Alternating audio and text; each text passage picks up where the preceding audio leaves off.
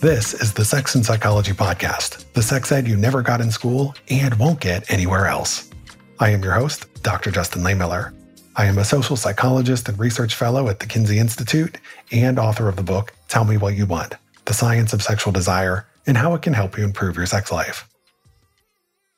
The conversations we've been having surrounding sexual consent have shifted dramatically in the last couple of decades. From no means no to yes means yes the language and meaning of consent has evolved. However, there's still a lot of confusion around consent. Consent itself is not as simple and straightforward as it might sound.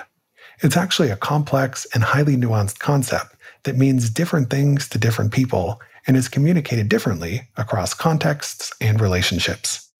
So let's talk about consent.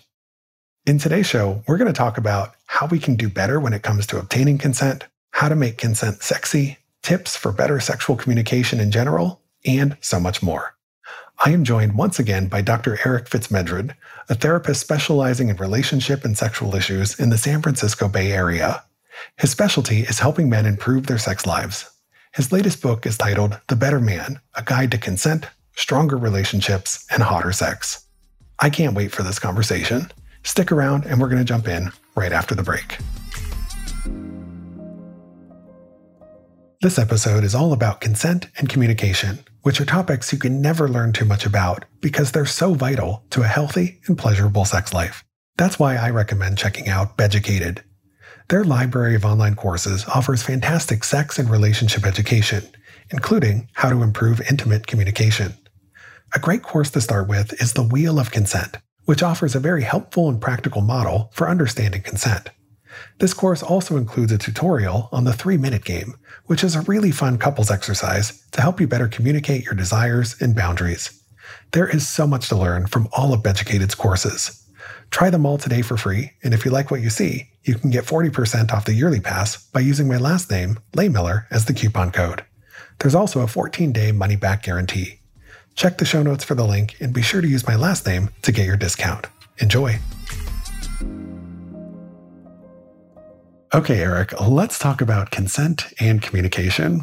As I was putting my notes together for this show, I couldn't help but think of an experience I had this week where I watched two TV shows back to back that presented very different portrayals around consent and kissing. And in one show, there was a scene where one of the characters confronts another about having been kissed without being asked first. And that was experienced as traumatic and victimizing. And in the other show that I watched right after that, one character asked the other if he could kiss her, and she said, You don't ask someone before you kiss them. You just do it. You know, that ruins it and it takes away all of the fun and excitement. And it was fascinating to see those two scenes on the same night. And it just made me think about how, you know, it's no wonder that people are so confused about consent because we get all these conflicting messages about it. So I want to ask you two things about this. And the first is just for your take on how the popular media tends to depict sexual consent and how you think that might be playing into how people are navigating it in real life. So I think that in popular media, what is portrayed is the fantasy often. And that fantasy of consent is that we can just feel it, we can just know, we can connect and follow the flow, and everything works and everybody loves it. And just like you said, the other thing that gets presented in popular media is what happens when you were aiming for that and something goes wrong. And so we are in a culture shift. We do want sexual experiences that flow, that feel good for everyone, where we can lose self consciousness to a degree. But we're also realizing that it takes a lot of effort and work to make sure that we can lose that self consciousness, that everyone, including ourselves, is protected in those situations. And so I think we're restructuring the consent narratives. And I do think that a lot of heterosexual experiences and homosexual experiences in my practice working with gay men are a lot of them, especially when they've been on Grindr for a long time, are realizing like, oh, I used to think that gay men don't have a problem with consent, but I'm beginning to realize like we're not having as many slow and careful conversations as I would like. And I'm noticing that men often sometime in their early 30s, maybe as some of the eagerness to get out and kind of go through the slutty phase of gay identity development kind of fades.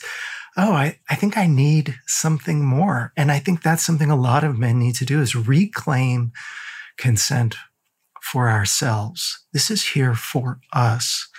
This is here for us both to express our intense desire. It's for us to make sure that we don't hurt a partner because we don't want to, most of us, thankfully. And for us to make sure we feel safe enough to follow desire so that we'll know what to do to give our partner the pleasure we desire to give them.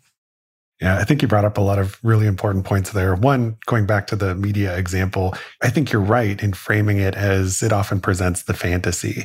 And people need to think about media and also porn as entertainment and not as education, because it's not depicting how things actually work in the real world.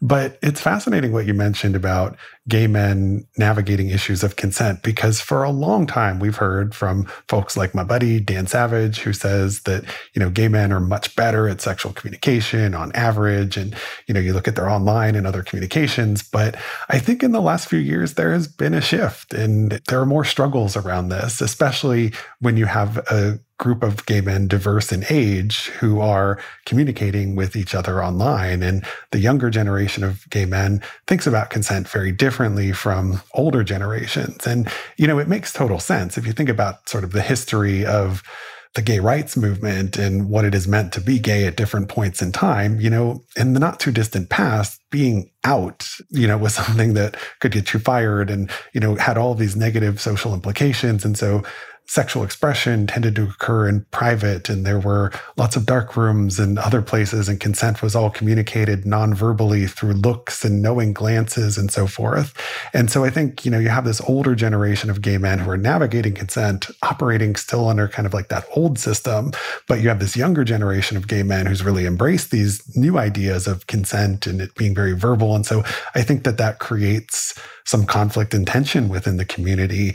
And you know, it reminds me of a, a story one of my friends actually told me last weekend about being out at a gay bar and somebody just came up to him on the dance floor and just stuck his tongue down his throat and you know didn't ask or communicate. And that would have been a normative practice you know in the community in the not too distant past but today very different landscape. So and this is why it's important to talk about this issue of consent and how it evolves and, and changes Absolutely. I think there's this, like I said, this shift from just the low bar consent of preventing assault and in gay spaces, the risks of being physically overpowered are not as great. But that's still, you know, we're moving towards a consent ethic, a consent culture that protects not just our body, but also our heart, also our desire, also what do I want here? And are you honoring that? Are you respecting me as a whole person? Hey, we're going to have a hookup. It's going to be awesome. But am I also still a human being? Right. Now, going back to those two TV scenes that I mentioned, yeah. There's that confusing question that they raise about how you balance that issue of obtaining consent while also not stripping it of the passion and excitement. And I think there are a lot of people who are under the impression that stopping to ask for consent, you know, verbally and explicitly at each step along the way takes all of the fun out of sex.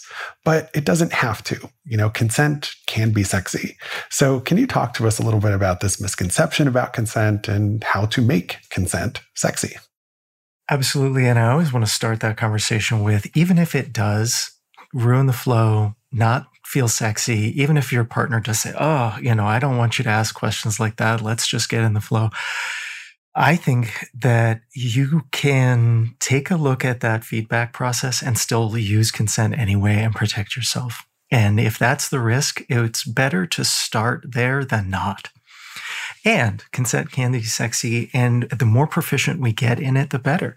We can be sitting at a table in a public space negotiating some of the things that are going to happen in a future kink scene or that we're open to as we get into a hotel room or a private space. And we can be flirting. We can be saying, Oh, you don't like that, but you do like this. Okay. Tell me more about that. And we can begin creating this richness, this flirtation that's building anticipation, that's using a seductive process, and that's following the yeses and honoring the no's while we go along. But it requires a degree of resilience and also, again, knowing yourself. So, oh, I heard a no there. That was something I was interested in here. Is that completely off the table? Okay, it is. Great. Um, let me think about that. Do I still want to explore this? What are the yeses here? Do I still want to look for them or am I done? And if there are still some yeses here, then leaning into those, accepting those, taking that opportunity is where the joy is going to come from. And so that goes back to all of that foundational self knowledge, generally about what does turn me on, but also specifically what I'm interested in today with this person, long term partner or short term partner. Yeah. And I think what you're describing there highlights how, you know, there's a learning process involved here. You know, this is a skill that you're building over time. You have to be resilient, realize it's not going to be perfect every time because you've got to figure out how to navigate and approach this. Your partner might not necessarily be any more skilled in this than you are.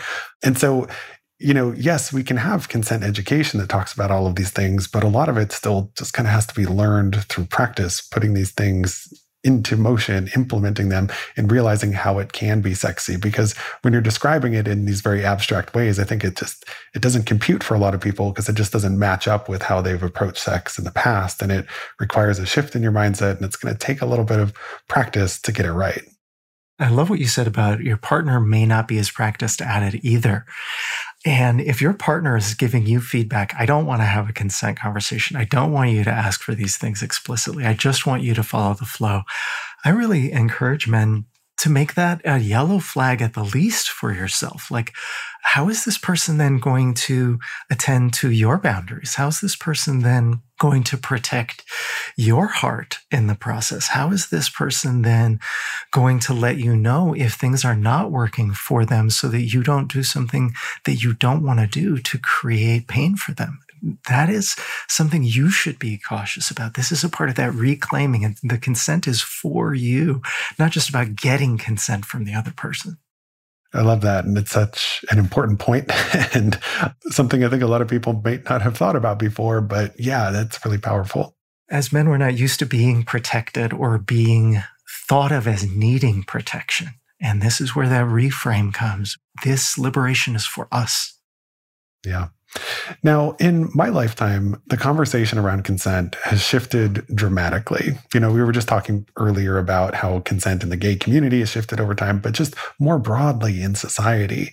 You know, for example, when I was growing up, we often heard no means no. And that was kind of like the main message that we heard about consent. And then later that sort of shifted to yes means yes. And so, you know, you have this very big evolution in how people have talked about consent and how things have changed. So, can you speak to us a little bit about how that landscape around sexual consent has evolved and how it's still evolving in our society? Yeah, I mean, Yes Means Yes, the book by um, Friedman came out in what, 2009? At that point, I think they were talking about it as explicit consent. It's become more about affirmative consent, which is more nuanced. It means that sometimes consent is not a verbal process. We're also recognizing that consent in long term relationships looks different than consent in short term relationships. I use an example in my book of the consent castle, this idea that in long term relationships, we have a repertoire, we know each other's cues. And when we stay in the lane, this house is built. We don't need all of our construction safety gear on, our hard hat and our safety vest. And if we're going to try something new, we're going to add something on to this castle and put it back under the construction process. We need to put that hard hat and safety vest back on. And so I do think that we're expanding from just a litigiously oriented, let's prevent sexual assault or worse, to that sexual ethic. We're moving from everything needs to be verbal and robotic to acknowledging that uh, consenting and responsible adults can communicate in many different ways. And how are we clear in that communication, whatever that clarity is, including how the process is not just consent at a particular moment, but it's an ongoing process that can be revoked at any time. And that's something that we can follow up on.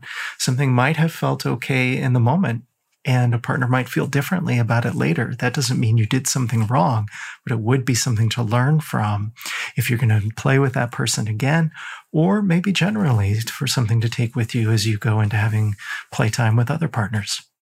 Everything you talked about there highlights why and how a lot of people find the subject of consent to be confusing, that it's not just the yeses and the nos, and it's not always verbal, and it might be different with a casual partner versus a committed partner. And so, you know, it gets to the broader question of what does consent really mean anyway? There's so much more to consent than just a verbal yes or no. Uh, there was this viral hashtag a few years back called What Consent Means to Me. And I think that it highlights this point really well.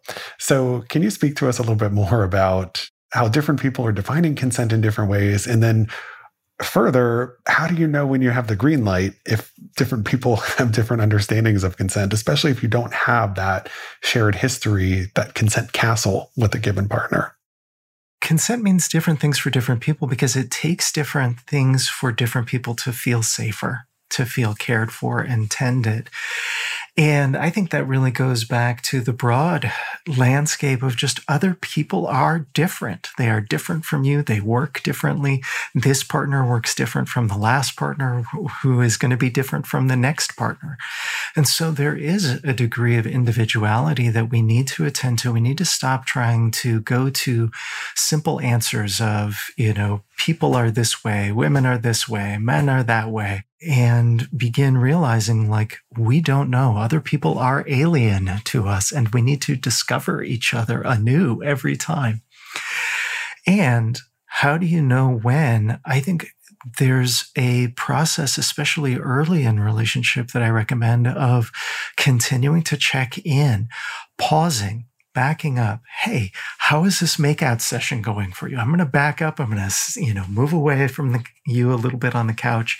I'm going to get some water for each of us. I'm going to shake my head clear. I'm going to kind of shake off some of that narrowing of attention that comes up as desire rises. And I'm just going to say, how is this going? How are you liking the touch? Are you feeling like this is a good cruising altitude for today's engagement? Are you interested in exploring more, possibly, or right now? How do we move forward? And by pausing and checking in more or less consciously, taking more or less time with a given partner to get the verbal look of like, you doing okay? The eyebrows raised, the lean in, that little check of like, if your partner's adjusting positions, finding out what does that mean? And over time, with the same partner, I think we get attuned and every once in a while, we can also check in. How are things feeling? Are you feeling that this attunement is still here? You know, there's the short term, mid term, and long term attunement. And long term, you know, maybe we need to re update our models because our partner is aging. Their knees are different than they used to be. They can't stay in the same position as long as they used to. Their erotic landscape is developing, and there are some new things they want to try. But I think the powerful message is this is always the pathway to more pleasure. Yeah. You know, there are a lot of things you said there that made me think. And one of them was that idea of what is it I need to feel safe as a way of understanding consent? And, you know, I think that's an interesting question for people to ask themselves is what does consent mean to me? I'm guessing a lot of people have never really stopped and reflected on that. And I think for some people it is that feeling of safety. But for other people, that might not be as core to their definition. You know, some people are sexual sensation seekers and they want these really intense and really thrilling and sometimes very risky sorts of experiences or encounters. And so, you know, it's going to mean something different to everyone based on their own unique sexuality. And that's where it's really important to understand yourself, but also to understand your partner because they might be coming from a very different background or understanding. And even for that high sensation seeking, high thrill seeking, high intensity seeking person, I would guess if we ask them, yes, you're oriented towards experiences like that, but do you value your partner feeling safe? Do you value your partner's consent? And this is a practice I engage in fairly regularly is a little values exploration. Yes, you're maybe oriented on that sensation, but where do you value consent and safety for your partner? And when you're forced to prioritize it, even those high sensation seekers will say, yes, of course, my partner's safety, my partner feeling that I honored their consent is very high for me. Well, then you have to act like that. You have to create the safety for your partner to engage with you. And kink communities have long been advocating for, yeah, great, go for it, whatever it is. Have have so much fun with each other. And pave the way and put the boundaries up and know what your exit words are, your safe words. You know how you're going to monitor each other through the process and build towards those peaks carefully with each other. Yeah. And there's a lot we can learn from the kink community when it comes to communicating about consent. And we've talked about that on some previous episodes of the show. Now, there's been a lot of talk in the last few years about the topics of enthusiastic consent and affirmative consent. And in some places, they've literally become the law of the land. And the idea is basically that everyone has to be visibly and vocally excited about everything at every step along the way. But whenever I give talks about consent, I talk about this consent spectrum. You know, on the one end, you've got non consensual sex. On the other end, you've got enthusiastic consent. But there's this big area in the middle. It's a gray zone where a lot of consent is communicated non-verbally or in more passive ways. And the enthusiastic and affirmative consent models, like their goal is to eliminate the gray zone, which, you know, makes sense. You don't want to have any ambiguity in there. But the reality is that that gray zone is actually where most people say that consent falls for them. Because if you ask people how is consent usually communicated, it's not through that enthusiastic or affirmative consent model, including when you do studies with college students today. So, you know, while enthusiastic consent sounds great in theory, it's not what people are using in practice. So, my question for you is Is it realistic to think that we can get everyone over to the enthusiastic side? And does it have to be enthusiastic in order for it to be consensual? That's where I like to make the distinction, right, between legal definitions of consent to low bar definitions of consent that prevent harm to high bar definitions of consent that creates the greatest amount of pleasure. Is it realistic? I think that we can create a consent culture where when we reduce sexual shame in general, we can talk more openly about what's happening, where all participants in a sexual experience are both believing that they deserve consent and safety, and also that they are sharing in responsibility for the care and safety of the partner or other partners in that process. Where we are engaging in a monitoring process of that, and we are taking better care of each other and I think that at the least, the transitional process is to become more verbal about it, to put our desires into words and to open our ears to check and hear and listen. And I think that that can be done in flow and vibrantly and intensely and hot. It can be hot. yes. And that's just where we also need to change the way that sex is depicted in media and important to show how it can be hot because in so much of the media that we consume consent isn't depicted at all. You know it goes back to that fantasy we talked about earlier where it just kind of happens and everyone's in the flow.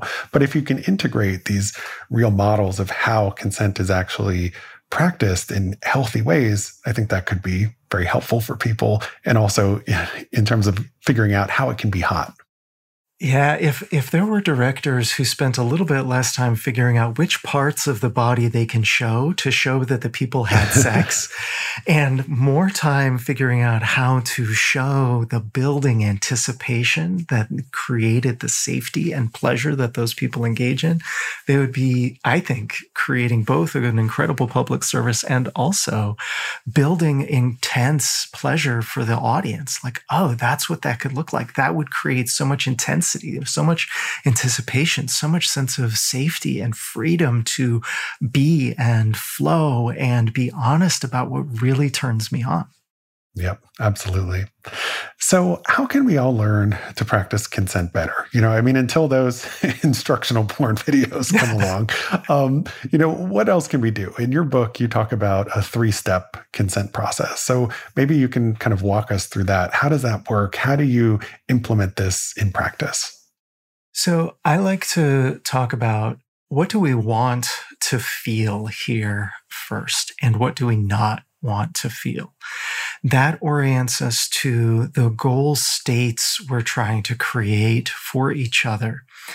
And the skill then, what we're trying to consent to physically is what's going to create those states for each of us. This is why it's so important to know yourself about what actually creates it versus what you think will create that feeling for you. And then what are we both going to do and not do to create that experience uh, for us in the process? And how will we know that that's happening is the third question. Thank you for walking us through that. And for people who want more detail about it, you can check out the book and it goes into a much more in-depth explanation about how you can implement these procedures in your own sexual communication. Now, speaking of communication, I have a question for you that goes a bit beyond the topic of consent, and it's how we can learn to be more effective sexual communicators in general. So, in all of your years of working as a sex and relationship therapist, what are your top tips for improving sexual communication between partners?